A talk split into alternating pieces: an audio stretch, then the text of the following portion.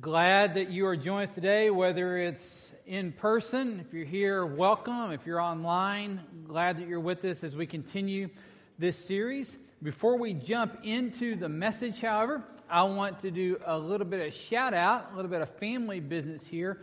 As Scott already talked about, uh, we have a thriving uh, student ministry, and this coming uh, next week in the evening, it is our honor to host the area wide, and there are youth groups coming from all around, not just locally and in town, but from uh, Waco and Gatesville and places like that. They're coming to this area that we get to host. And this is not just simply a chance for us to host something, this is a chance for our students to put into practice what one of aspects of our vision. Part of our vision as a church is that everyone is participating to lead someone else into a relationship with Jesus. And so this is an opportunity for our students to be inviting a school friend, somebody that's on their, one of their sports teams, to come and participate in this. It's going to be an incredible event that Justin and the team has got, got planned and prepared. They're going to hear about Jesus. It's going to be incredible. So I want you to know about it for a couple reasons. One, because it's just really cool that this is something our church is doing. But secondly, and the more important reason is I want you to be praying about it. I want you to be offering up prayers for God to be at work in the lives of these students as we impact a generation for Jesus and everyone participates in leading one to Christ. Well, today we're going to dive into our Everyday Disciple Everyday series, and we've been using these um, scripture journals, and I hope that you've been blessed with this. Uh, this is technically today is going to conclude this series. This will be the last one in this series.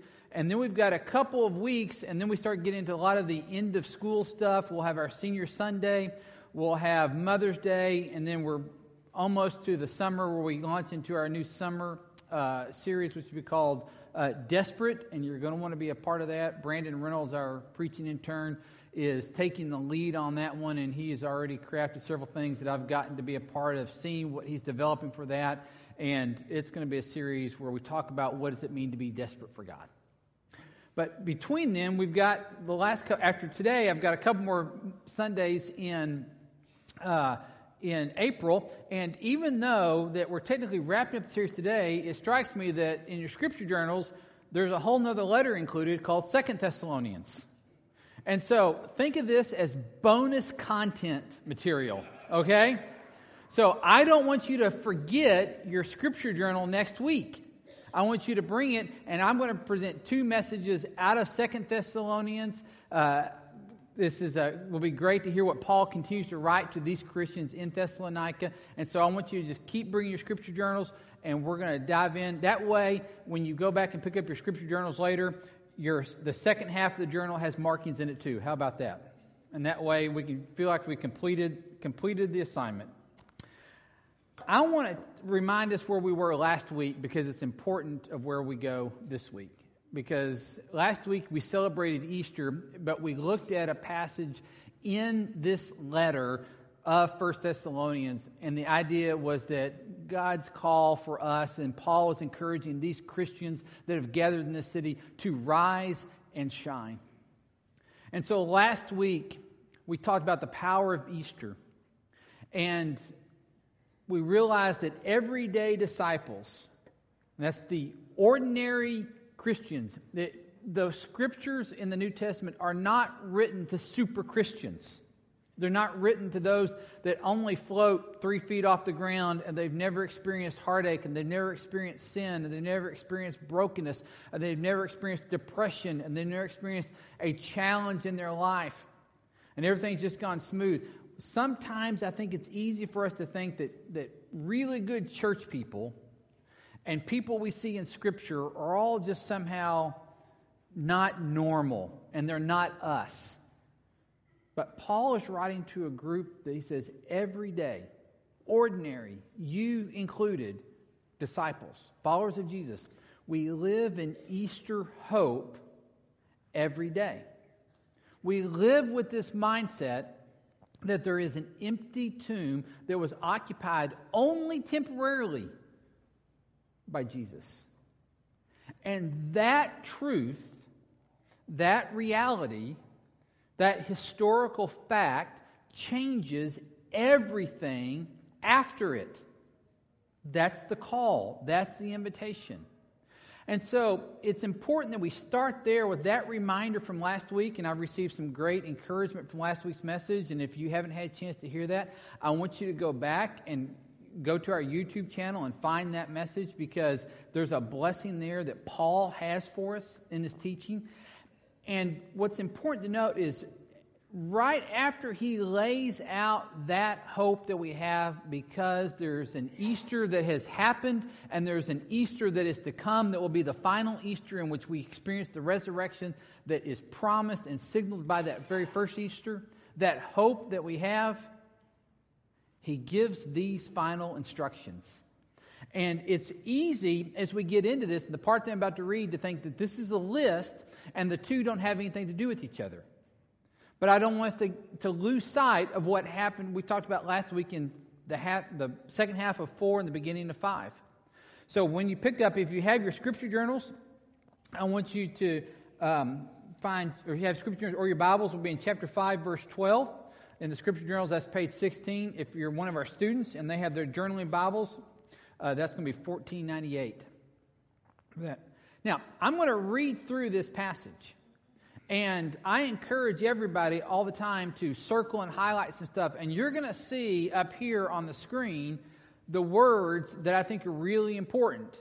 Now, I'm not saying these are the only important words, they're just the ones that we're going to focus in on during the message. So if you want to follow along and you want to circle some of those or you want to write some notes about those, I definitely encourage that. But I wanted to read it through first. I'm going to read 12 through 28, and this wraps up this letter. This is his closing thoughts of this letter that he writes to these Christians that are experiencing persecution.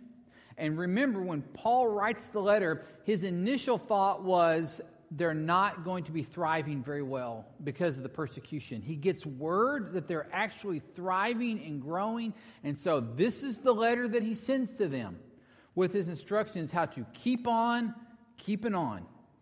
And this is how he ends it and I'm going to read through it first so we can just get a sense of it, and then we'll go back and pick it, uh, pick it apart and learn some things from it. Chapter 5, verse 12 of Thessalonians.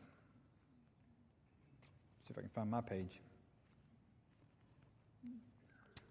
Okay. We ask you, brothers, to respect those who labor among you and are over you in the Lord and admonish you and to esteem them very highly in love because of their work. Be at peace among yourselves. And we urge you, brothers, admonish the idle, encourage the faint hearted, help the weak, be patient with them all. See that no one repays anyone evil for evil, but always seek to do good to one another and to everyone. Rejoice always, pray without ceasing. Give thanks in all circumstances, for this is the will of God in Christ Jesus for you. Do not quench the spirit, do not despise prophecies, but test everything. Hold fast what is good. Abstain from every form of evil. Now, may the God of peace himself sanctify you completely, and may your whole spirit and soul and body be kept blameless at the coming of our Lord Jesus Christ. He who calls you is faithful, he will surely do it. Brothers, pray for us. Greet all the brothers with a holy kiss. I put you under oath before the Lord to have this letter read to all the brothers.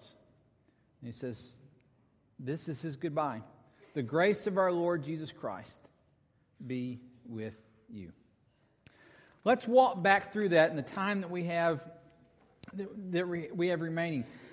Again, this is a letter written to a group of Christians in a real time, in a real place, with real challenges in front of them. Sometimes I believe it's so easy to look at Scripture and think it's, it's a collection of nice sayings. And if you'll just adopt a few of these sayings, it'll make your day a little bit sweeter. That's not what Scripture is. Scripture is there to tell us the story of who Jesus is, why Jesus came, what Jesus wants to accomplish in your life and in all of the cosmos, in all of eternity. And Paul is writing to a group of people in a real time, in a real place, with real problems that are trying to live this out. They're trying to figure this out. And so he writes to what you and I would call a church. And it is so easy in our world today for churches to receive just such a bad rap. You agree? Now, I'm going to be fair right up front. I am aware oftentimes a church can earn its reputation as a, as a bad rap. There are times, and some of you have stories of wounds that were incurred because of how you were handled or mishandled or mistreated at a church. And there is a long line of sins, I know, that have, that have occurred by the church. At the same time, I don't think that we're supposed to throw out all the good just because there's some exceptions to what the church is supposed to be. The church is the place, it is the entity that Jesus said, I'm going to build. In Matthew, he says, I'm going to build my church. And I believe with every fiber in my being that is the church that provides the hope for the world because it is the church that is the representation in the body of Jesus in the world. And so, even though, even though at times it looks like we're off track, it looks like we're the weak side, it looks like we've lost our way. I get it. I'm telling you that what Paul is sending instructions to this church that's in the shadow of the Roman Empire, that's in the shadow of a hedonistic culture, that's in the shadow of a culture that would embrace anything different and in opposition to worshiping a single God, especially a God that would send his son to die upon a cross. They are just like us. That's why I believe these words are so powerful because I believe we live in a situation today where it'd be very easy to embrace all kinds of different philosophies and views on life and, and varying um, approaches to life that compete for our attention. And Paul is writing to us as a church. And he is going to get very practical in this. He's going to be very pointed in this. And so, this is not something that we just kind of floats around esoterically above us. He is going to come down to where the rubber meets the road. This is how a church is to behave. And so, if you've got a story where you've been wounded by a church, or maybe you're suspicious of a church, I don't blame you. But I'm going to ask you to look at this scripture, and I'm going to ask all of us to take a look at this scripture and be self reflective. This is once again where we hold up a mirror in front of our face. Okay? Very few of us actually enjoy that process, right? Anybody have one? My grandmother had one of those makeup mirrors that magnifies everything, and it had these different lights along the side. And I, I guess you're supposed to adjust the light and see what the makeup would look in different kind of light. It was fascinating to me because it just like like like pores, you know, just just huge. Okay. That was fine as a kid. It's a little rough as an adult, right? Well, Paul's going to hold up a mirror to us. And the intent is not to make you feel guilty. Okay? There is nothing about this sermon, and there's nothing about what Paul writes here that is supposed to come across as shame on you. He is trying to pour into this church to say, This is how you be church. This is how you live this out. This is how you live as Easter people. That's what he's going to preach here. And so, some of this, we may have to get some self reflective and say, you know what? There are some places for us to grow in that. That's what this is about. So, the first thing that he does is he talks about leadership.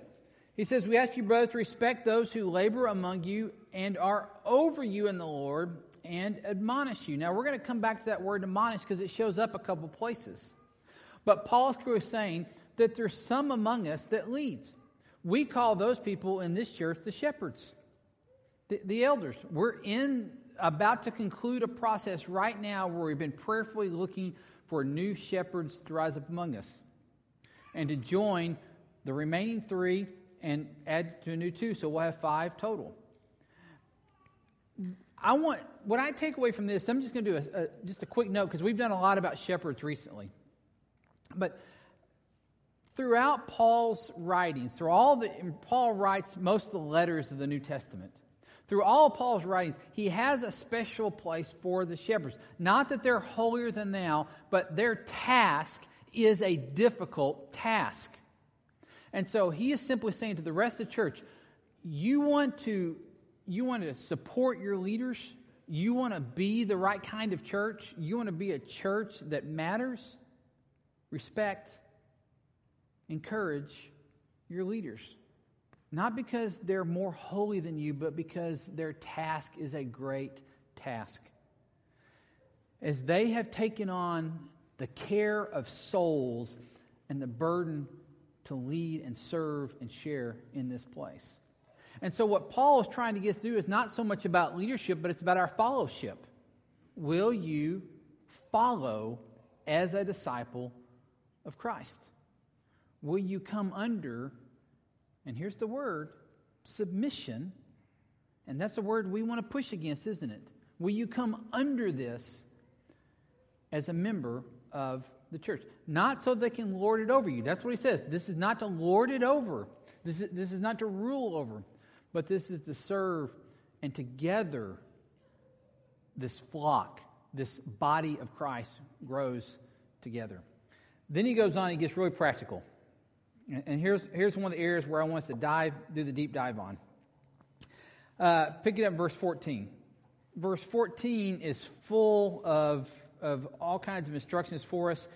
And what verse 14 has, it's going to have four verbs in it that I want you to pay attention to. And we urge you, brothers, admonish the idle, verb one, encourage the faint hearted, help the weak and be patient with them all. Now, step back just for a second. Have, has anybody ever tried to learn a new language? Yeah. tried. That's the word, right? On Sunday up here, our cleaning crew was up here, and I came in and I was busy with them just briefly. And one of them is from El Salvador. And I'm talking to him in very good English. I mean, his English was excellent. I mean, he's we're able to communicate all the way. So we visit a little bit. I wish him well. I turn around to I'm about six steps down the hallway, and he's about to head out the door, and he says, "Oh wait, do you speak Spanish?" oh, he caught me. And I was like, I can order at my favorite Mexican food restaurant. That's about what I can do and he started telling me about his Spanish, and he grew up with Spanish being his first language, and he talked about the different dialects. And, and so I'm sitting there talking to him, realizing that, that he's, he's already got me beat by two languages, you know, as, as he's talking. And I thought back on my efforts to try to learn the basics. And when you try to learn a language, you've got to go with the basics in grammar and vocabulary. And it's hard, isn't it? It's difficult at times as you start building up this wealth, and here's how the verbs work, and here's how the nouns work, and here's how the adjectives work, and in Spanish, they're all backwards, it seems like. But you've got to learn those rules that then guide everything else. Okay? Remember, Paul's writing a church that when he had to leave that church, it was only somewhere between three weeks and three months old. They are all brand new in Christ. And what Paul is essentially encouraging them to understand is that it's learning a new language. There are some grammar rules, there are some simple basics and vocabulary to live this out. That's what he's giving them in this part. He's, he's framing it in a way, and so he's taking them back to 101. This is the beginner's guide. That's what he's doing right there. And so, look, he gives them these four things admonish. Um, he wants you to, he wants to admonish, encourage, help, and be patient. Now, he's describing life in the church. The first one, he says, I want you to admonish. Now, now that, that may cause some of you to, to recoil a little bit because admonish, now, that's a good church word, isn't it? You admonish somebody in church, right? And we want to bristle with that a little because it sounds like admonish should come with a shaking finger, correct? I'm admonishing you. That's not what the word means. Now, there's a sense of a warning, there's a sense of a correction. I'm not saying this not there, but the word comes from a military background when, when somebody falls out of line or falls behind in the march.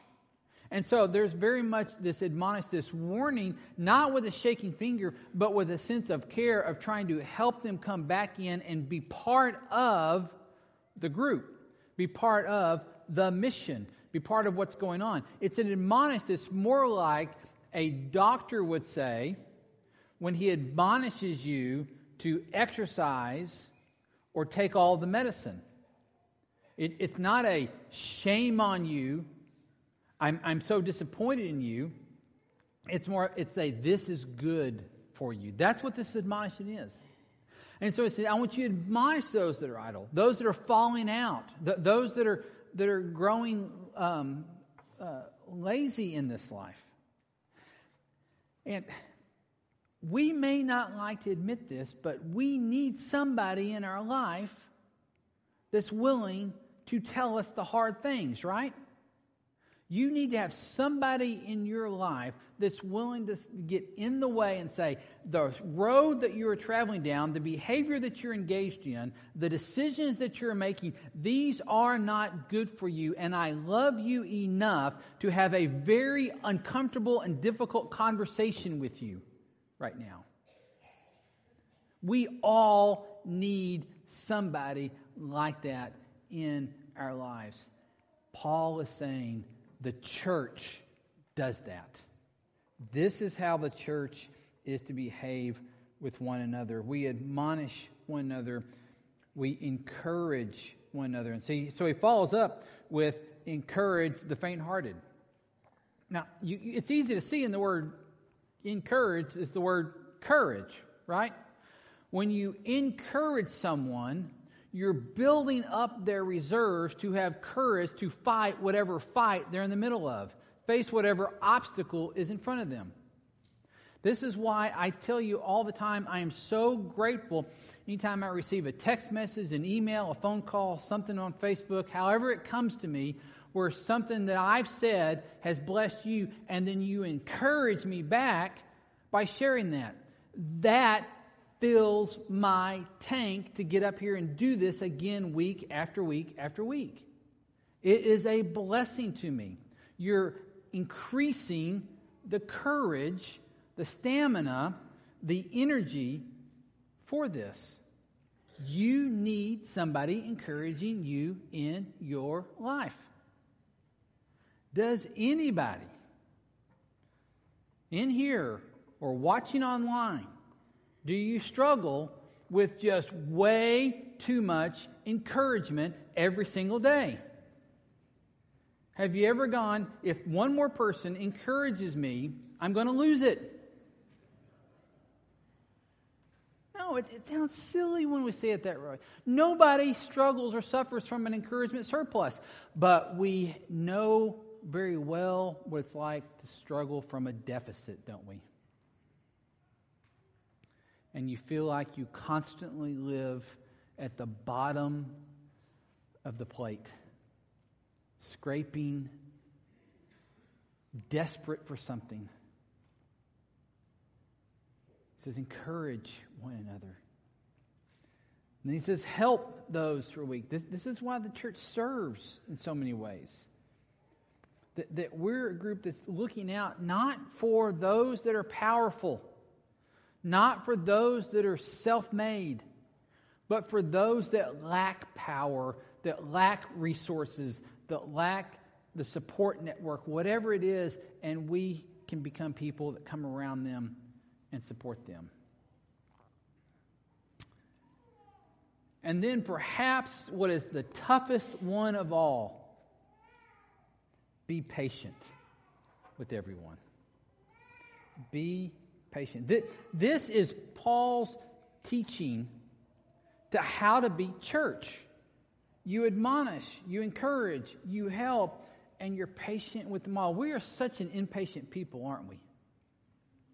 I mean, we can sing worship songs and then, well, I'll just confess for me, I won't confess for you, okay?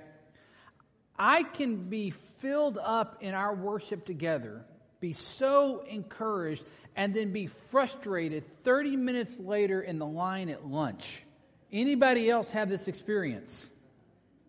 It's like one moment I'm worshiping the risen king, and then the next one I'm only worried about me and my kingdom. I'm not patient. And what Paul is saying here is that the, the encouragement is you learn how to be patient with all because why? Because you're going to have people that do not yet know how to follow Christ coming in. They'll hear the message, they'll be excited about the message, they'll want the message, but they're not going to know all the behaviors yet. They're, they're not going they're not, their life's not going to come cleaned up. The greatest tragedy in church is that somehow we allowed the message to go out that if you want to come to Christ, get your life together and then come on in. That was never Jesus' approach. And if that's what you thought, I want to apologize on behalf of everybody that does what I do that we should never have allowed that message to get out.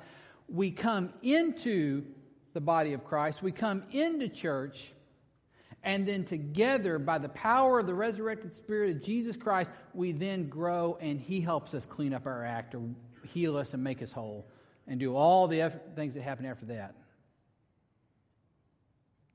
So, Paul's saying, you got to be patient with that. It's, it's one of the reasons that, that we, we live in an instant world and we want everything to happen so quickly.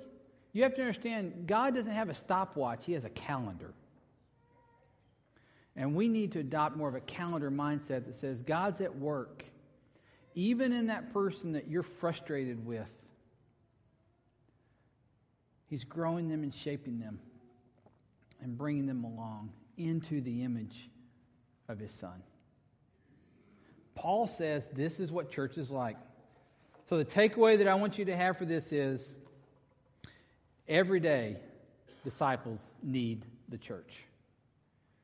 We, you need to be a part of a church. This is, this is not come to church because God takes attendance. You need to be a part because you need to be around people that are willing to have the difficult conversation with you and encourage you and be there to help. And they're going to be patient with you.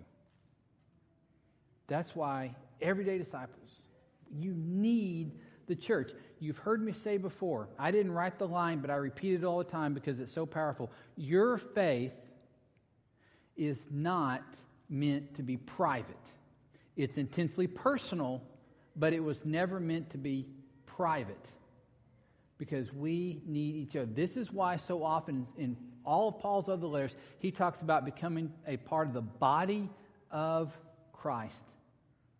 That just like my arm and my elbow form one, and I care about them both.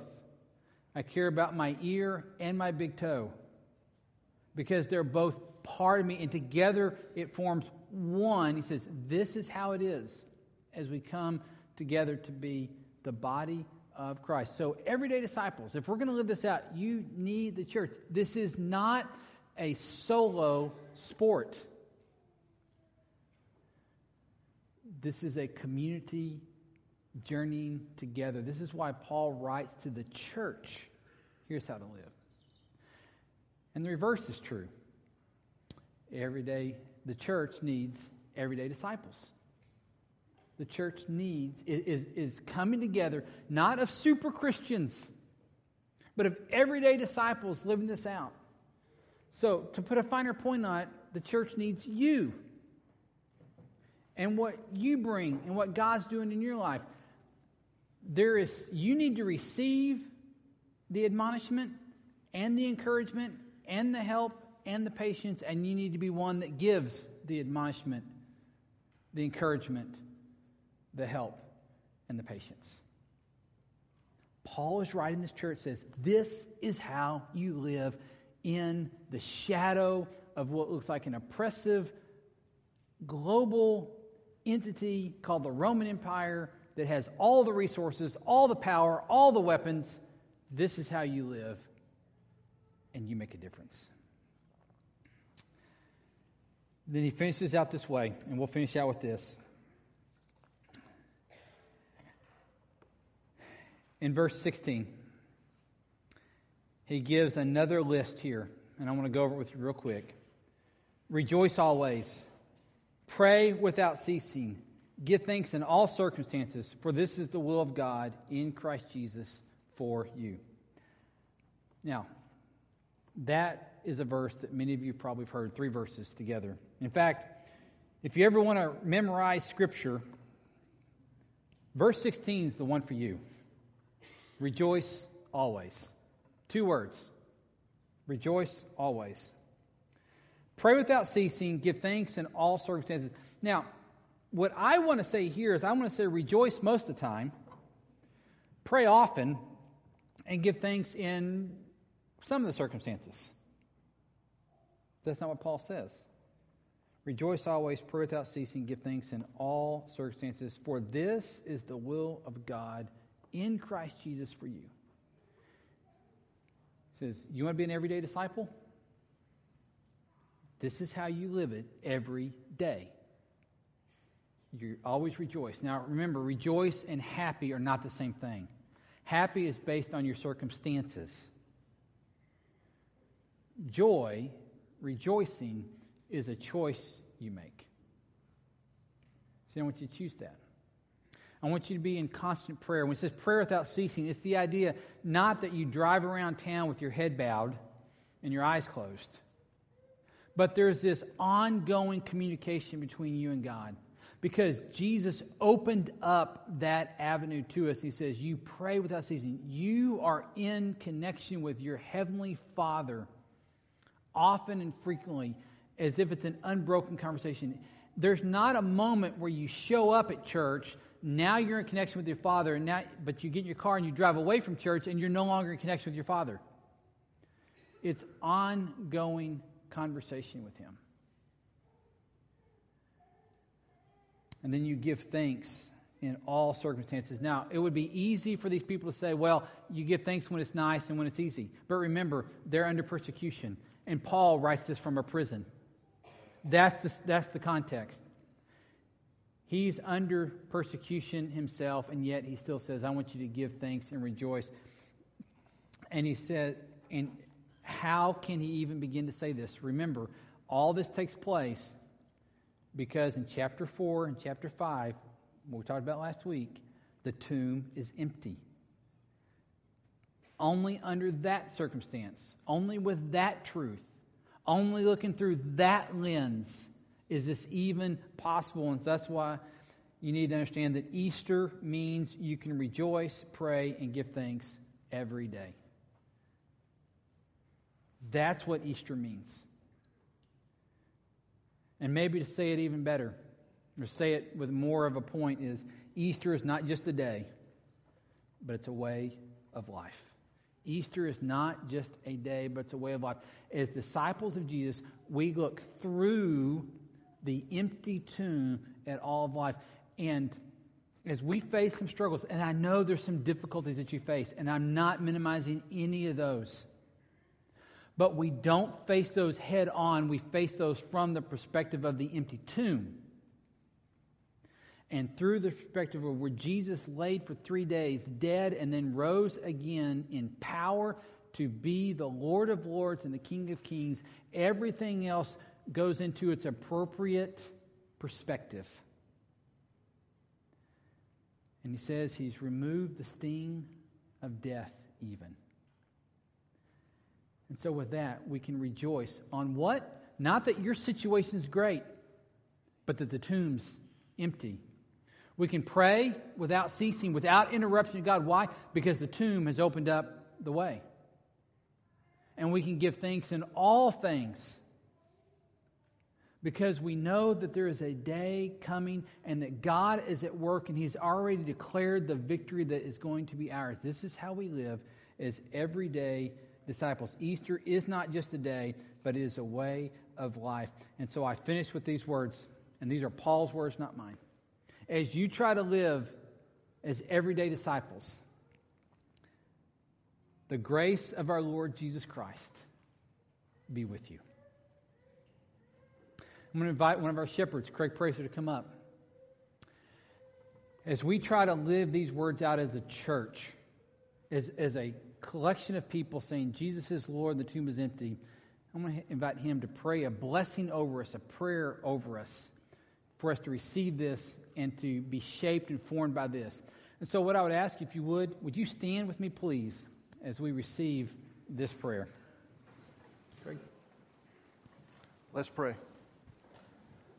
Father, we are truly thankful for a congregation of believers.